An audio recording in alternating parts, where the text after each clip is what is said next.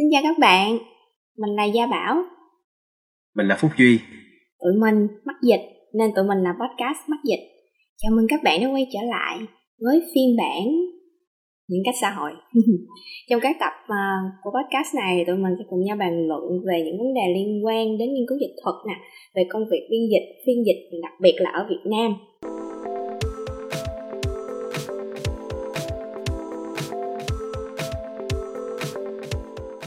Có rất nhiều câu hỏi um, liên quan đến ờ, uh, biên phiên dịch mà tụi mình sẽ xử lý ở trong tập của podcast này. Đầu tiên thì mình sẽ hỏi một câu chắc là liên quan nhiều đến lý thuyết một chút xíu là làm thế nào để biết một bản dịch là một bản dịch tốt? Có các yếu tố nào mình cần cân nhắc ha? Việc đánh giá một bản dịch tốt hay không á nó có rất là nhiều thứ phải cân nhắc và thực sự là cái tiêu chuẩn thế nào gọi là bản dịch tốt nó cũng thay đổi theo chiều dài lịch sử và cách nhìn nhận vào từng thời kỳ thôi. Có thể có thời kỳ họ thích một người ừ, dịch mà bám sát bản gốc bám sát từng chữ luôn. Mặc cho bản dịch đó có thể đọc vào không hiểu. À, nhưng mà đối với ngày nay á, thì thường nếu một bản dịch tốt á, thì không nên bám sát câu chữ nhiều quá. Và về mặt truyền tải thông điệp á, bản dịch đó thể truyền tải được cái ý cái sắc thái, phong cách của tác giả. Hay nói một cách dễ hiểu hơn á là làm sao mà người dịch á, qua bản dịch của mình á, tái hiện được cái cảm giác, những cái ấn tượng khi mà người ở ngôn ngữ gốc, học văn bản gốc, mà họ cảm nhận cái văn bản nó như thế nào. Thì khi người khi mà người đọc cái bản dịch á, họ cũng có cái ấn tượng giống như vậy. Nếu bản dịch mà làm được điều đó thì mình có thể nói đó là một bản dịch tốt. Ừ. Nhưng mà mình có kiểu các trường phái gì không? Các trường phái chia ra để đánh giá một bản dịch. Um, cũng giống như tập trước mình có nói về à, chuyện là hai dịch giả đó một người thì dịch thiên về tái hiện những cái sắc thái văn phong những cái nhạc điệu trong văn bản một người thì thích là bám sát vào cách dùng từ cách dùng chữ cấu trúc câu thì cái này vẫn, cái việc mà dịch sát nghĩa hay dịch toán thì nó vẫn là một cái câu hỏi gây tranh cãi ngày nay. Một số người họ sẽ thích việc là bản dịch nó bám sát bản gốc. Dù khó hiểu một tí nhưng mà qua đó người ta thấy được cái cái sắc thái, cái hình ảnh của cái văn bản gốc nó hiện ra rất là rõ ràng. Những người này thì thường họ e ngại là người dịch vì cái tôi hay là vì cái phong cách bản thân nó quá rõ nét, nó sẽ xâm lấn luôn cái sắc thái của tác giả gốc ngược lại một số người thì họ lại thích là người dịch tái hiện lại cái tinh thần. Mình có gặp một anh biên tập anh ấy có cái quan điểm đó là chữ thì nó chỉ là thuần túy là cái vẻ bề ngoài thôi. Cái cốt lõi sau mỗi cái văn bản mình dịch nó phải là cái tinh thần. Do đó khi mà dịch thì ưu tiên hàng đầu phải là luôn tái hiện lại cái tinh thần đó. Thì cái anh đó là một trong những người mình biết mà thuộc cái nhóm thứ hai á, là coi trọng cái tinh thần hơn là cái con chữ ừ. về bản thân mình á, thì mình thấy là về phía nào mình nếu mà mình xa đà về một trong hai phía thì cũng không tốt mình nên chọn một cái phía một cái cách dịch nào đó mà nó trung hòa được hai yếu tố đó nói chung là mình đứng giữa đó à. khi đó đó cái bản dịch đó nó ừ. sẽ nó sẽ tiếp cận được nhiều người hơn và nói như thế cũng để thấy là cho dù bạn dịch hay tới cỡ nào á thì cũng chỉ là hay đó với một số đối tượng nhất định chứ bạn không thể nào mà hay trong mắt tất cả mọi người được. Bản dịch của bạn thế nào? Đưa khi đưa ra, ra ngoài thị trường nếu đó là một cuốn sách nổi được người ta chú thế ý nhiều quá thì thế nào cũng có lời ra tiếng vào cũng có người khen người chê chuyện đó rất là bình thường. Ừ. Nhưng mà trước khi ờ, có người khen người chê khi mà đọc nói chung mà đọc giả đó ờ, có, có người nói thế này người nói thế kia thì chắc mình phải vượt qua một cái cửa ải à, đầu tiên gọi là ải mẹ chồng đấy ha. Gọi chơi đi ải mẹ chồng. Là của biên tập viên phải không? Vậy thì mình nghĩ nếu như mà biên tập viên là một người theo trường phái dịch sát nghĩa và mình á là một người à, tung tẩy hơn một chút xíu là thế nào? Một á là biên tập lẳng lặng chỉnh lại rồi xong rồi phát hành sách ra thì mình mới dở lẽ ra là trời ơi bị sửa hết trơn. Còn hai á là biên tập trả lại. Rồi bắt mình phải chỉnh lại cho nó nó sát cho nó khớp với lại cái yêu cầu đặt ra của biên tập. Thì như vậy hẳn là một cái khoảng thời gian kinh khủng đối với cả hai vừa cả biên tập lẫn dịch giả. Mình tưởng tượng ra như vậy không biết là là bạn Di đã có từng gặp cái trường hợp này chưa ha? Tất nhiên là có rồi. Bản thân bảo cũng trải qua chuyện này rồi mà à, um, cái đó thì cái trường hợp đó này nó phức tạp hơn nhiều.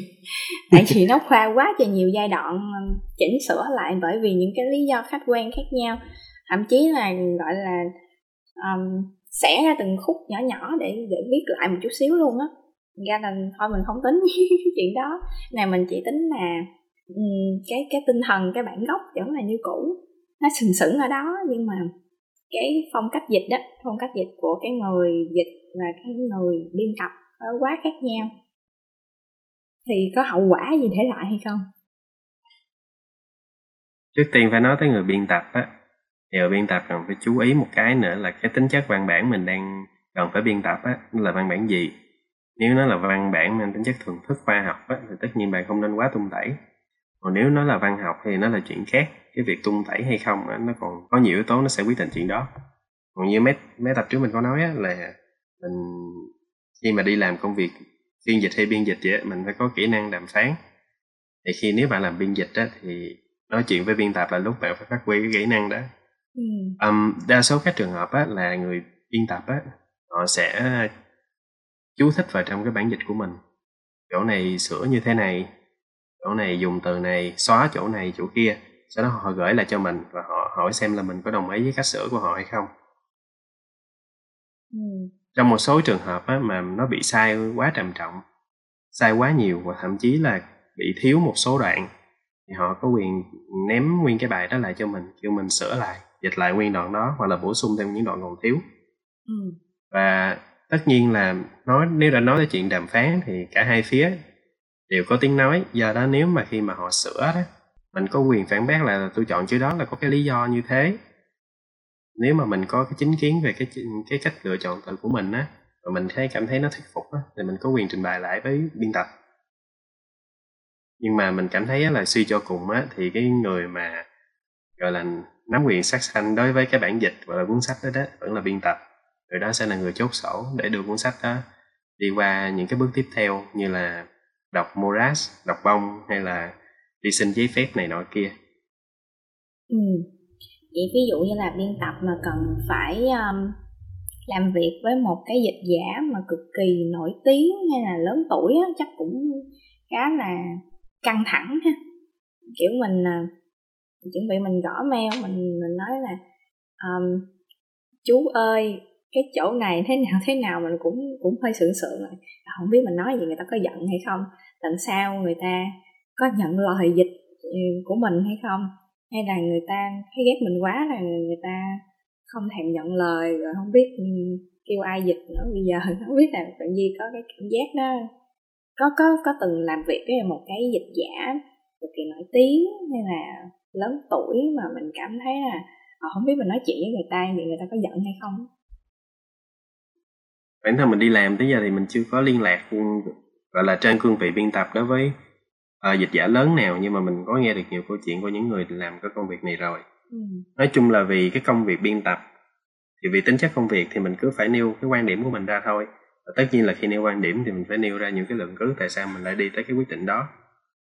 Nó cần một sự tế nhị nhất định. Không có thể nào nói hẳn là người ta sai. Nên gọi là góp ý và um, đối đối với một số dịch giả thì cái này là tùy theo cái tâm tính của họ thôi. Họ có thể dễ dàng chấp nhận họ có thể gọi là ôn tồn giải thích lại cho mình nhưng mà nhiều khi họ cũng nổi giận. Mình có gặp một số trường hợp là giả họ, họ nhắn lại họ rất là giận thậm chí là từ mặt lần sau không làm việc với nhà xuất bản đó luôn. Ừ. rồi một câu hỏi tiếp theo là liên quan tới nghề biên tập hơn biên tập viên làm những công việc gì ha? Nói tới biên tập thì thường mình có cái xu hướng nghĩ là người ta sẽ ngồi kiểm tra sửa tại vì là dịch giả làm rất là nhiều việc, đã cân nhắc rất là nhiều thứ khi mà đưa ra bản dịch. Tuy nhiên có những cái thứ mang tính chất kỹ thuật mà có thể dịch giả không hề biết. Thứ nhất ví dụ như là nguyên tắc chấm câu. Mặc dù nhà xuất bản thì thường họ sẽ gửi một cái bộ nguyên tắc chấm câu cho dịch giả xem, nhưng mà có nhiều người, mình biết là có nhiều người họ không có quan tâm tới cái đó lắm. Có thể là họ nghĩ là biên tập sẽ ngồi sửa mấy cái đó về sau thứ hai á là cách dùng từ. Cách dùng từ nó phải nhất quán trong cả cuốn sách. Ví dụ đầu cuốn sách các bạn gọi cái thủ đô của nước ý là Rome. Thì những phần sau của cuốn sách phải là Rome luôn chứ đừng có sửa thành Roma hoặc là đừng có phiên âm nó thành chữ La Mã. Rồi thứ ba nữa là đối với một số dòng sách mà nó mang tính chất uh, gọi là sách tranh sách ảnh thì yếu tố kỹ mỹ thuật cũng phải chú ý. Thì phải ngồi phải nhìn căng ke như thế nào cho những cái khung hình nó ở đúng vị trí nó ngang nhau và nó ngay chính giữa ngoài ra thì còn sửa chính tả nữa. Ừ. sửa chính tả rồi đôi khi á biên tập cũng phải ngồi kiểm tra cái thông tin ở trong cái bản dịch nó có đúng hay không. Cái người dịch khi đưa dịch cái thuật ngữ đó sang cái từ tiếng việt như thế này nè có chính xác hay chưa? Người dịch có hiểu lầm hay không? Thì à. đó là những cái công việc khá là điển hình của một biên tập. Rồi um, chị thì mối cái mối quan hệ giữa dịch giả và biên tập viên á nó có thật sự chặt chẽ không? Hay là um, mình chỉ trao đổi email gửi thư qua lại uh, khi mà có có việc cần ví dụ như có những cái giai đoạn ví dụ như là gửi hợp đồng gửi bản dịch rồi trao đổi qua lại vậy thôi. Hay là nó còn cái những cái trao đổi gì ở bên ngoài nữa hay không? Cái này cũng tùy á tùy nhà xuất bản, tùy cuốn sách hay là tùy dịch giả đó là ai, thì sẽ có mức độ là, quan tâm khác nhau. Thế bản thân mình từ đó tới giờ thì thường các nhà xuất bản họ không có liên lạc quá chi tiết, tức là không phải mỗi tuần thì phải update là dịch tới đâu, hoặc là mỗi lần mà có vấn đề gì thì phải gọi điện thoại hỏi, tại sao em dịch cái chữ đó như thế? Thì cái mối liên lạc đó với mình mình thấy là cái mối liên lạc đó nó nó kháng khích trên email nhiều hơn. Ừ còn um, nhưng mà trong lúc mình làm biên tập á mình thấy là có một số trường hợp á là biên tập có thể liên hệ trực tiếp với người dịch luôn. Hai người cùng ngồi với nhau để xác minh với nhau một số vấn đề. Tại sao dịch chữ này tại sao lại chọn cái từ này thay vì từ kia chẳng hạn? Ừ. đối với những cuốn sách nó hệ trọng rất khó và cái người dịch giả đó đó có thể liên hệ được một cách dễ dàng á thì biên tập họ có thể làm việc trực tiếp như thế luôn. À vậy thì rất là tiện ha. Vậy thì so sánh một chút xíu ha. So sánh một ngày làm việc của dịch giả và một ngày làm việc của biên tập viên, thì nó có gì giống nhau hay nó có gì khác nhau không nè? Công việc biên tập hiện tại ở Việt Nam chủ yếu là công việc, gọi là, office work. Vậy là đi đến văn phòng, làm 8 tiếng. Cái kiểu nó như thế. Công việc nó khá là thường nhật, đi lặp lại hàng ngày. Còn đối với biên dịch á, thì dụ như mình có nói các phần trước á là việc biên dịch á chủ yếu là làm công việc freelance làm công việc ở ngoài và dịch giả họ sẽ tự thu xếp thời gian do đó đối với người dịch giả mình cảm thấy là cái công việc của họ cảm thấy tự do hơn thoải mái ừ. hơn không bị gò bó là phải tính văn phòng phải làm công việc phải chấm công gì cả Ờ à, thì cái điểm khác nhau cơ bản hồi nãy uh, Duy nói đó cũng là cái lý do mình cảm thấy mình thích hợp với nghề dịch hơn là nghề biên. Mặc dù ờ, mình là một người khá là khó khó tính á, thì mình mình nhìn á thì mình thấy có lỗi sai thì mình sẽ có thể sửa chữa mình mình sửa. Giống như chắc nghề giáo viên nó cũng giống giống như biên này vậy nó có gì thấy chứ nó chứng chứng xíu cái mình mình thấy mình bắt ra được liền. Nhưng mà mình lại thích cái kiểu ờ, flexible linh động của cái nghề dịch uh, hơn dịch sách đó thì mình có thể để dồn một cái buổi nào đó mà mình rảnh hoặc là mình tự thu xếp thời gian hay gì đó. Không nhất thiết là phải là một cái công việc mà uh, giống như là office work không phải là 9 to 5 job. Không cần phải đến một cái cơ quan nào đó rồi phải báo cáo với ờ, cấp trên là mình đã vào rồi rồi phải đi đúng giờ vân vân. Thì mình cảm thấy là cái công việc dịch đó à, nó có cái tính linh động riêng. Và nó cho mình cái sự linh động đó cái sự tự do đó để mình có có thể thỏa sức sáng tạo với cái bản dịch của mình. Cũng là lý do mà mình cảm thấy là mình phù hợp với cái việc mình dịch hơn là biên um, ờ, nhưng mà nếu mà nói mình miêu tả một ngày làm việc của dịch giả thì chắc mình không có ngày nào mình làm hoàn toàn là mình dịch cả. Bởi vì công việc full time của mình là một cái công việc khác và công việc dịch này thường chỉ là dồn buổi tối hoặc là ngày thứ bảy, chủ nhật ờ, rảnh một vài buổi gì đó thì mình dành để mình dịch thôi, chứ mình không có đi từ sáng tới chiều, không có full một ngày. Mà chỉ dịch giống như là công việc biên là mình có thể dành cả một ngày để mình biên một câu hỏi tiếp theo là về những cái gì mà người ta nghĩ về nghề dịch sách mà nó sai mình cần chỉnh đốn lại. Cái chủ yếu là nó rất là mau giàu. Mình thấy nhiều người nghĩ cho ôm mình thêm mình, mình giới thiệu mình là đi người dịch sách á thì cái câu đầu tiên mọi người hay nói á tiền nhiều quá xài sao hết? Không không thật sự mình cũng như vậy thôi. Thì khi mà mình giới thiệu là mình dạy tiếng anh á mình nhiều khi mình cũng có cộng thêm một câu là mình chuyên dạy IELTS á thì mọi người nói trời ơi giàu lắm không mình không giàu. Ai giàu chứ mình không giàu? Cũng tùy người thì cũng vậy.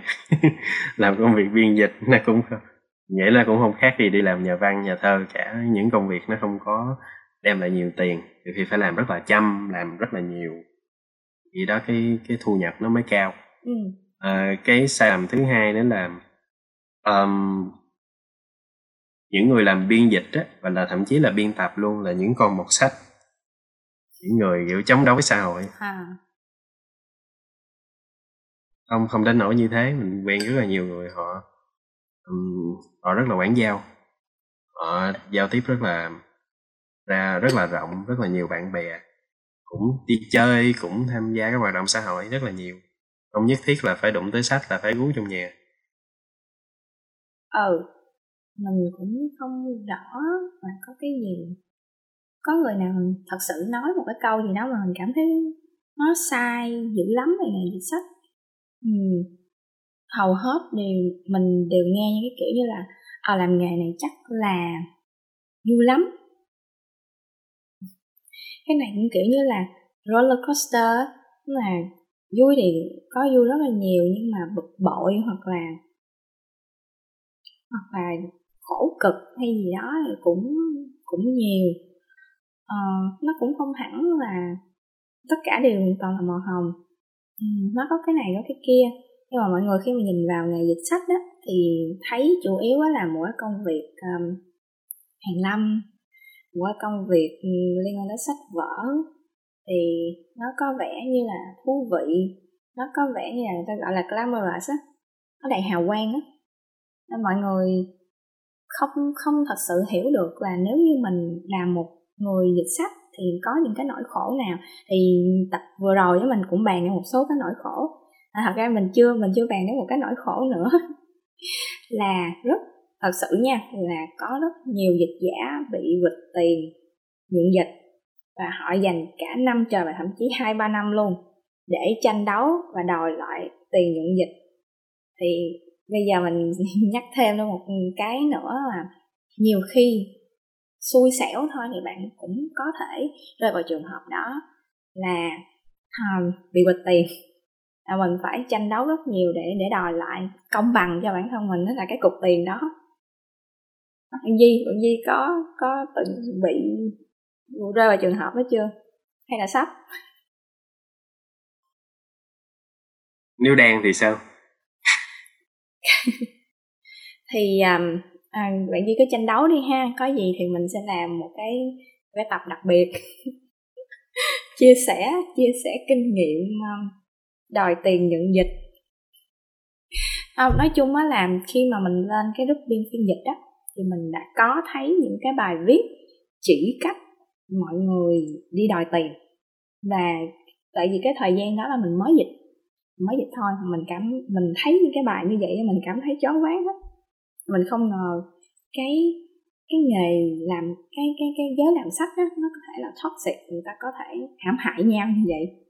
Mình cũng rất là rất là buồn. Rồi bây giờ mình sẽ sang câu hỏi kế tiếp ha.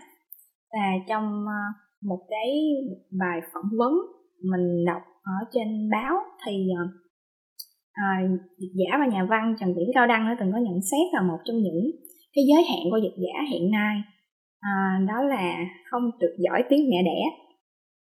Thì mẹ Di nghĩ sao về cái nhận xét này ha? Um, mình thấy nhận xét này rất rất là đúng. Tại vì để mấy bạn trở thành một cái người dịch tốt không phân biệt giữa là phiên dịch hay biên dịch gì cả miễn làm cái công việc dịch mà gọi là công việc chuyên nghiệp á thì bạn cần phải giỏi kể cả ngoại ngữ lẫn à, tiếng mẹ đẻ của mình. Tại vì công việc dịch nó là công việc hai chiều bạn không thể nào chỉ giỏi ngoại ngữ. Để đi làm công việc dịch nếu mấy bạn dịch từ tiếng anh sang tiếng việt mà tiếng việt của mấy bạn sai ngữ pháp à, cấu trúc câu lũng củng thì đó cái chất lượng bản dịch rất là kém. Nếu nó các bạn còn vỗ ngược xưng tên là và tôi là biên dịch chuyên nghiệp mà cho ra cái bản dịch nó nó lũng củng như thế á, thì thì không không có ai công nhận bạn là biên dịch chuyên nghiệp cả. Ừ. đối với phiên dịch á thì cái tình trạng này nó cái, cái tình trạng nó còn trầm trọng hơn nếu các bạn không giỏi tiếng mẹ đẻ tại vì khi mà làm công việc phiên á, bạn phải xử lý những cái tài liệu, văn bản ở dạng nói rất là nhanh. Khi đó đó bạn phải có cái vốn từ rất là sâu rộng. Cái cái, thậm chí là bạn phải trữ sẵn những cái mẫu câu ở trong đầu luôn khi các bạn làm cái công việc phiên dịch. Nhất là trước những cái tình huống mà áp lực cao á, miệng mình phải tự động mình phải đưa ra cái bản dịch chứ các bạn không thể đứng đó ú ớ hay là im lặng một lúc dài được đối với với phiên dịch đồng thời á, ngồi trong cabin á cái miệng bạn phải liên tục nói. Tại vì bạn thử tưởng tượng nếu bạn đang ngồi trong một cái hội thảo bạn đeo tai phone ở phía trên á, thì diễn giả bắt đầu nói. Và trong headphone của bạn vẫn đang im lặng bạn cảm thấy hoang mang không? Ừ, đồng ý với bạn duy. Thì nếu mà mình đang có cái dự định là uh, sẽ làm một biên dịch viên hoặc là một phiên dịch viên trong tương lai thì một trong những điều cần phải lưu ý đó chính là rèn luyện tiếng mẹ đẻ của mình tiếng việt ha mình cũng rất là đồng ý với uh, uh, giả và nhà văn Trần diễn cao đăng ở cái điểm này. Bởi vì như hồi lần mình có học chung với duy á thì mình thấy một số bài dịch của các bạn và mình thấy nó sai ngữ pháp à, về cái kiểu mặt đề này nọ thì mình cảm thấy là sao mà nó lại nó lại hiện lên rõ một một mình kiểu như bình thường đó thì người ta sẽ không hỏi mình là bạn có giỏi tiếng việt hay không? Ha nhưng mà nhưng mà khi mà mình hành nghề á thì người ta không cần hỏi mà tự nhiên cái nó lòi đuôi chuột ra là mình không giỏi tiếng việt. Thậm chí với lại à, phải phải kêu là phải kêu là dở luôn á tại vì đó là cái mẹ đẻ của mình thì cái mức độ đó là cũng cái gọi là dở. Và thậm chí mình cảm thấy là mình cũng chưa đủ giỏi để để tự nhận mình giỏi tiếng việt nữa. Bởi vì kiểu như là vốn từ nè vốn từ là thậm chí là các cái uh, cấu trúc mà sâu hơn và phức tạp hơn trong tiếng việt thì mình cũng chưa có nắm rõ lắm. Và đó cũng là lý do mình nghĩ là trong tương lai nếu mà có điều kiện đó, mình sẽ nghiên cứu sâu hơn về những ngữ học tiếng Việt um, đó cũng là cái chuyên ngành mình sắp theo đuổi trong những năm sắp tới là ngôn ngữ học. Mình sẽ đào sâu hơn về tiếng tiếng Việt nếu có điều kiện. Bởi vì mình nghĩ là nếu mà mình cảm thấy mình chưa giỏi một cái một cái lĩnh vực nào đó thì cách tốt nhất là mình nên đối diện với nó mình đối diện với nó và mình nghiên cứu về nó thì như vậy mình mới uh, tiến bộ được. Rồi sau một câu hỏi kế tiếp câu hỏi kế tiếp là à, bạn Di đã có một cái câu chuyện ấm lòng nào khi mà dịch sách chưa? Câu chuyện ấm lòng về dịch sách thì cũng có nhiều. Như lần trước đó, thì mình có kể về cái câu chuyện đó, là mình đọc một cái tác phẩm Nhật ở Nhật Bản rất là hay. Và mình rất là thích cái người dịch cái cuốn đó.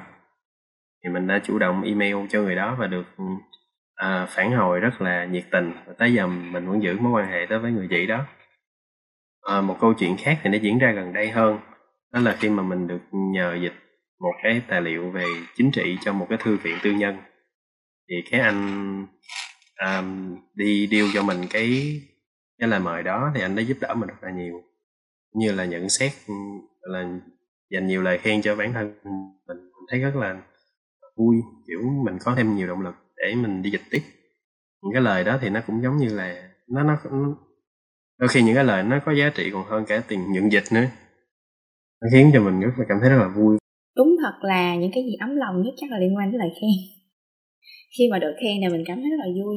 À, nhất là khi mà mình chưa có được nhiều kinh nghiệm lắm chưa được gọi là người uh, có nhiều kinh nghiệm đó cũng có mấy mấy năm thôi một vài đầu sách thôi thì chưa chưa gọi là dày dặn kinh nghiệm để được khen. Một là được khen hai là kỷ niệm một cái lần đó thì ờ, mình lên Hà Nội có việc. À, à cái là một buổi phỏng vấn. Buổi phỏng vấn của một cái quỹ học bổng đó. Thì uh, cái người phỏng vấn có hỏi mình đó là uh, bây giờ phỏng vấn xong rồi buổi sáng là xong rồi. Chiều nay thì có kế hoạch gì đi chơi ở đâu? Thì mình nói là um, uh, tôi có tranh thủ để mà đi thăm các chị biên tập viên ở Hà Nội thì uh, cái người này mới nói là oh that's smart. Là kiểu tranh thủ thời gian vậy thì rất là khôn ngoan á. Um, thì sau đó thì mình nhắn tin liền với lại cái chị biên tập chị đó bên Kim Đồng á là em sẽ ghé. Thì trước đó thì cũng có cũng có liên lạc và cũng có uh, nhắn là, là là em sẽ ghé uh, Kim Đồng kiểu vậy. Thì khi mà tới um, Kim Đồng á thì mình đi lẫn quẩn ở dưới cái nhà sách cái nhà sách đó rất là rất là đã. Kiểu như ngày xưa khi mà mình còn nhỏ không có được cái cái nhà sách mà đầy ắp chuyện ở sách dành cho thiếu nhi như vậy cho nên mình vô mình rất là mê. Mình đi vòng vòng vòng vòng. Mình chờ chị đó à, làm xong công việc thì chị đó xuống gặp mình. Là chị đó mua một đống sách cho mình. Nên mình cảm thấy rất là biết ơn mình cảm thấy rất là vui. Và um, thì kiểu chị đã cũng chúc là uh, ờ, chúc em đậu nha kiểu vậy. Thì cảm thấy ấm lòng ở chỗ đó. À, sau đó mình cũng có bắt xe qua một cái nhà xuất bản khác nữa một cái công ty sách khác nữa. À, nhưng mà không gặp chị biên tập mình cũng có vô trọng thì đi vòng vòng chơi kiểu vậy. Um, đối với mình thì cái đợt đó nếu như mình có thời gian nhiều hơn thì chắc là mình sẽ muốn gặp các chị biên tập nhiều hơn và trò chuyện nhiều hơn nữa để biết về cái nghề sách đó. đối với mình đó là một cái nghề khá là kín mình cũng muốn tìm hiểu thêm. Và nghe kể chuyện làm sách thì đối với mình câu chuyện làm sách luôn luôn lúc nào nó cũng thú vị. Rồi um, hỏi cuối cùng đã bao giờ gì cảm thấy nè chán quá trời rồi bây giờ không muốn không muốn dịch sách nữa và bỏ cuộc không? Và nếu có nó thì đó là lý do lý do gì không cái chuyện mà nản với chán khi dịch sách thì có.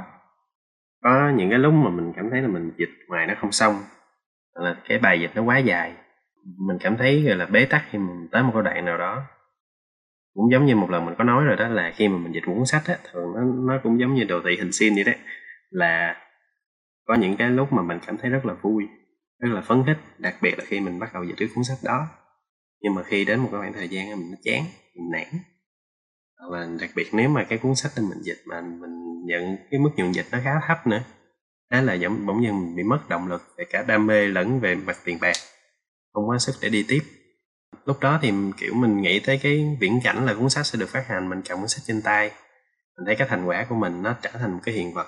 Thì lúc đó mình cảm thấy, kiểu, lấy lại tinh thần để mình dịch tiếp còn đối với cái chuyện mà nản mà bỏ dịch luôn á thì chuyện hiện tại thì chưa bao giờ mình nghĩ thế cả. Mình cảm thấy dịch nó vẫn còn là một cái rất là vui và thực sự thì dịch và công, công việc dịch nó nó giúp mình làm quen rất là nhiều người kiểu mình rất là quý. Do đó hiện mình cũng chưa có nghĩ tới cái chuyện là bỏ nó qua một bên. À, mình thì cũng tương tự với bạn Duy vậy đó mà mình ờ, chưa từng nghĩ là mình sẽ bỏ dịch sách bởi vì đối với mình đó là một cách để xả xì chết. Đối với mình là như vậy.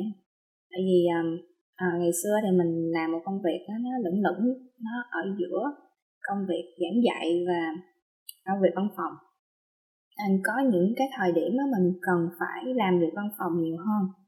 Và cái đặc điểm của công việc văn phòng này á, là nó nó theo mùa vụ và nó có nhiều số lắm à, cho nên nếu mà mình chỉ có dù đầu vào công việc đó thôi á, thì mình chịu không nổi. Nên tối thì mình sẽ dành thời gian để mình dịch sách chỉ là một cách để thanh lọc đầu óc. Và mình giống như là mình bước vào một cái thế giới khác không phải là cái thế thế giới vào buổi sáng nữa nó là một cái thế giới khác. À, kiểu vậy nó cũng ờ, rất là thú vị. À, thì cũng giống như là mình xả sự chết vậy thôi chứ không có gì ờ, không phải là cái gì. uh, căng thẳng lắm. Nên mình chưa bao giờ mình nghĩ là mình sẽ từ bỏ và sắp tới thì mình cũng phải đi học á cũng rất là căng thẳng. Um, mình vừa làm vừa học nhưng mà chắc là mình cũng sẽ cố gắng thu xếp để có thể có thời gian dịch nhiều hơn. Bởi vì đối với mình chơi với con chữ nó thú vị nó là một cái uh, trò chơi trí não và mình vẫn muốn duy trì cái thói quen đó thì uh, chắc là mình sẽ dừng tập podcast này ở đây ha. Bạn Di có lời cuối nào để để kết lại cái tập podcast này không ha? Hy vọng những cái chia sẻ của Di với Bảo sẽ có ích với tất cả mọi người cũng như là tạo động lực để mọi người tìm hiểu sâu hơn về công việc biên dịch và phiên dịch. Và nếu bạn nào có mong muốn tham gia vào ngành nghề này á, thì cứ chủ động cứ dấn thân không có gì phải sợ phải lo hết. Tạm biệt mọi người. Chào tạm biệt và hẹn gặp lại